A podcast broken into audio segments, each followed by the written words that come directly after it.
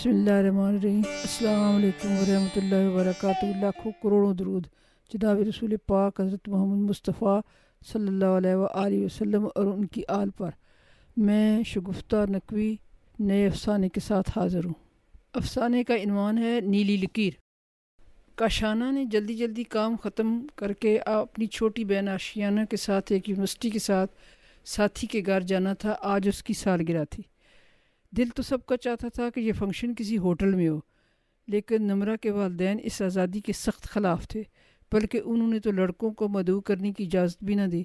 کاشی نے گزرتے ہوئے آشی کی ٹیبل پر نگاہ ڈالی جو بیٹھی اپنے نوٹس بنا رہی تھی، لیکن یہ کیا؟ وہ تو کارٹون بنا رہی تھی۔ وہ رک گئی۔ آشی یہ کیا مذاق ہے؟ اگر کام نہیں کرنا تو اٹھ کے تیاری کرو۔ جب دیکھو کارٹون، پھر تمہیں پڑھنے کی کیا ضرورت ہے؟ کسی اخبار میں کارٹونسٹ بن جاؤ، اچھے خاصے پیسے مل جائیں گے۔ وہ ناراضگی سے بولی، کیا ہم یہ سارا گورکھ دندہ پیسے کمانے کے لیے کرتے ہیں؟ اچھا مجھے دکھاؤ، کیا بنایا ہے؟ اس نے بات بدل دی۔ یہ دیکھو، مگر اس کا تو ناک ہی نہیں بنایا۔ بس سر، آنکھیں اور وہ بھی آدھی بند ہے اور نیچے بڑا سارا منہ بنا دیا ہے۔ یہ کیا کیا ہے؟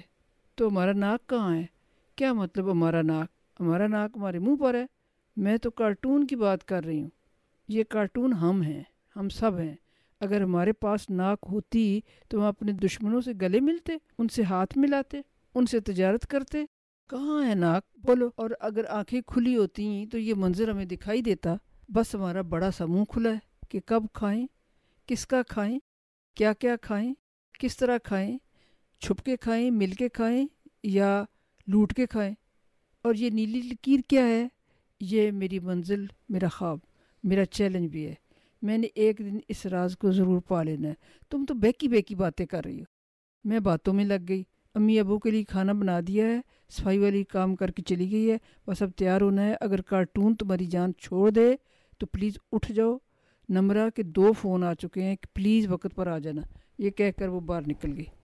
اور دنیا میں کرنے کے لیے کام ہی کوئی نہیں ہے۔ پارٹی ہو، ڈنر ہو، لنچ ہو، کافی ہو، بریک ہو، چھٹی ہو، سیر ہو، شاپنگ ہو، یہی تو آداب ہیں جینے کے۔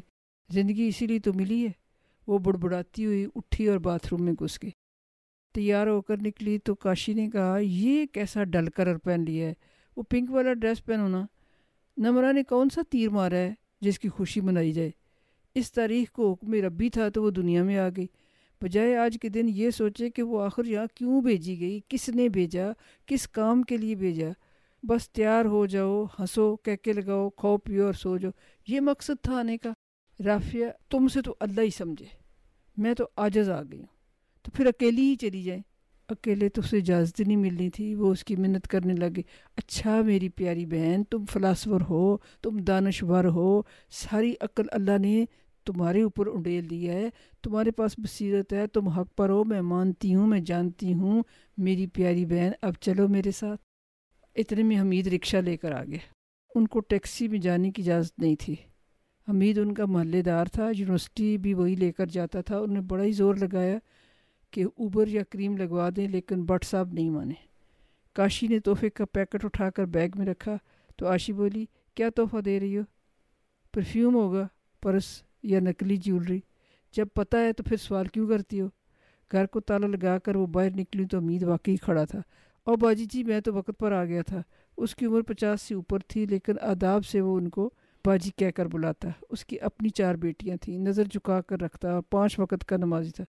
کہاں جانا ہے؟ ماڈل ٹاؤن اکیس جی بلاک۔ جی اچھا۔ میں گارڈن ٹاؤن کی برکت مارکیٹ سے شارٹ کٹ لے لوں گا۔ اس نے خود کلامی کی۔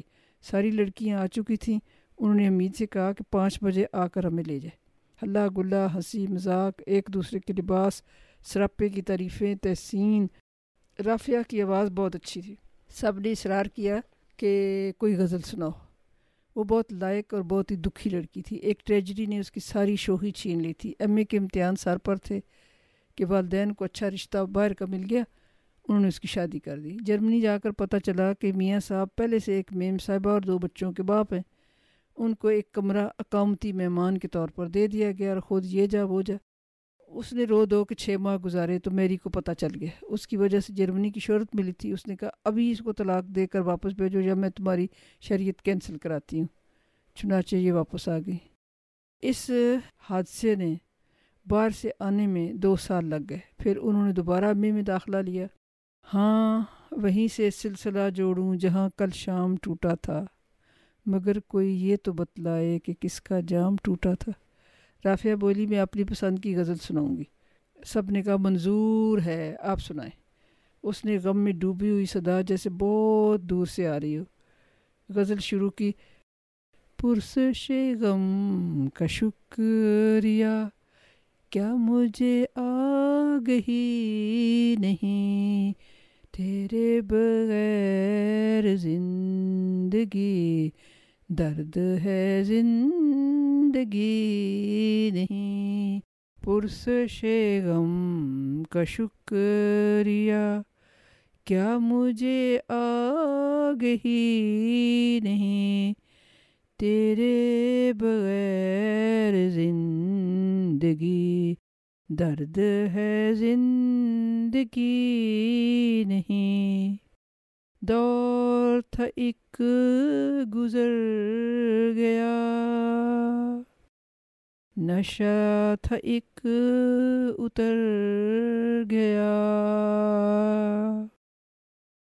اب وہ مقام ہے جہاں شکوائے بے رخی نہیں پرس غم کا شکریہ زخم پہ زخم کھا کے جی اپنے لہو کے گھونٹ پی آہ نہ کر لبوں کو سی عشق ہے دل لگی نہیں پرس غم کا شکریہ دیکھ کے خشک زرد پھول دل ہے اس طرح ملول تیرے بغیر جیسے اب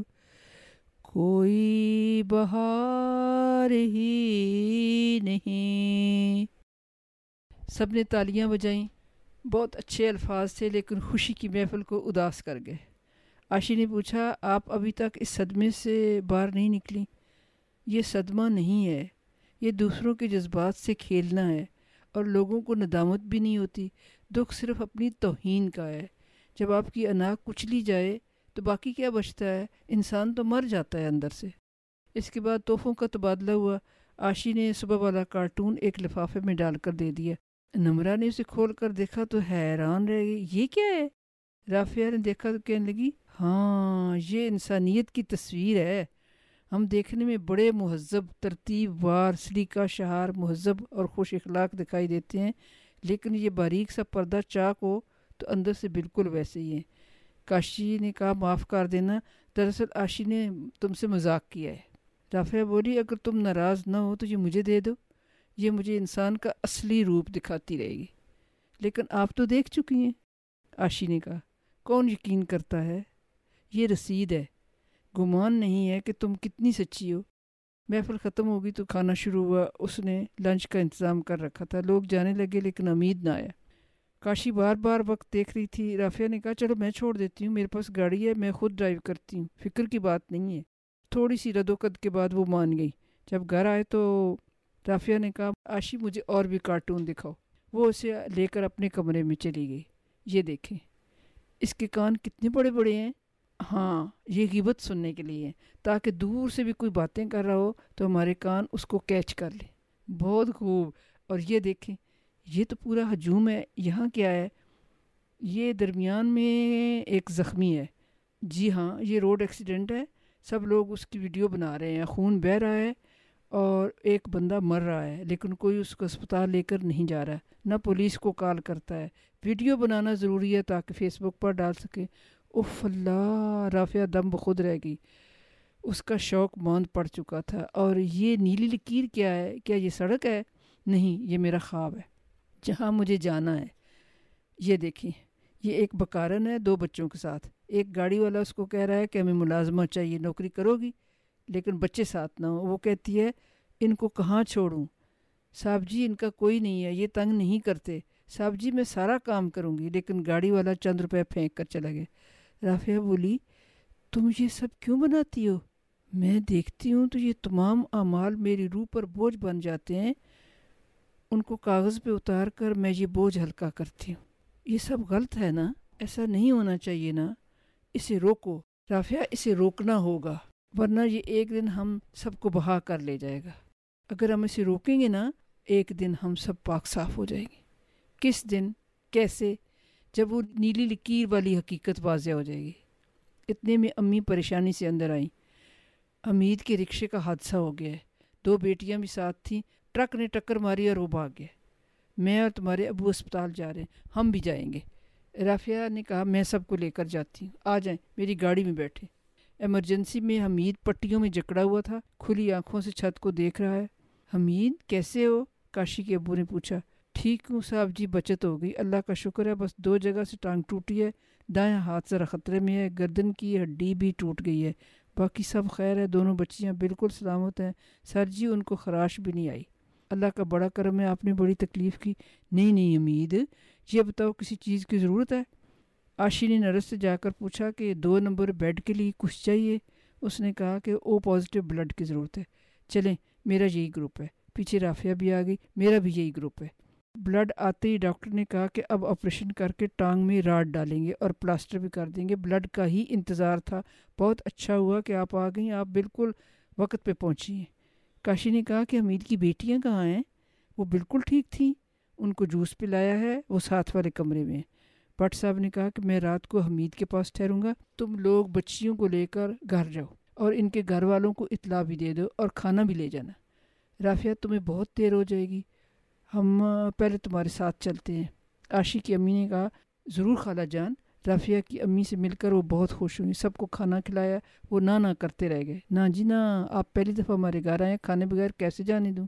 رافیہ تو کسی کو ملتی ہی نہیں۔ اس نے تو دنیا ہی چھوڑ دی ہے۔ میں نے شکر کیا ہے کہ وہ یونیورسٹی میں داخل ہو گئی ہے اور اسے کوئی دوست ملا ہے۔ رافیہ کے بھائی نے کہا، باجی، آپ بہت تھک گئی ہوں گی، اب میں ان کو گھر چھوڑ آتا ہوں دوسرے دن آشی نے ایک کاغذ رافیہ کو دکھایا۔ نیلی لکیر نے ایک دریا کی شکل اختیار کر لی تھی۔ اب پھول کھلے ہوئے تھے، چاند اور ستارے چمک رہے تھے۔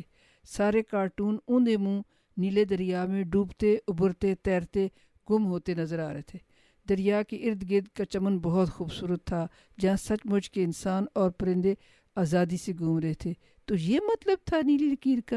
جی ہاں جب ساری غلازت، لالچ خود غرضی تعصب، حسد، تکبر، رشک، بناوٹ اور منافقت دریا کی تیز روانی میں بہ جائے گا اور خالص انسانیت، تزکیہ نفس کے ساتھ، خلوص کے ساتھ اپنی منزل کے اصلی مقصد کو پہچان جائے گی، تب یہ منزل ہم پالیں گے۔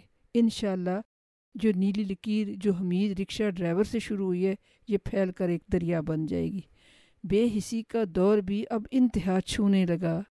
اب تو ہم کو برسر پیکار ہونا چاہیے۔ کب تک یہ بے خودی درماندگی، بے چارگی، اب تو سب کے درد کا اقرار ہونا چاہیے۔ امید ہے کہ آپ کو میری یہ مختصر سی تحریر پسند آئے گی۔ اپنے فیڈ بیک سے ضرور آگاہ کیجیے گا۔ خدا حافظ۔ بہت سی دعاؤں کے ساتھ۔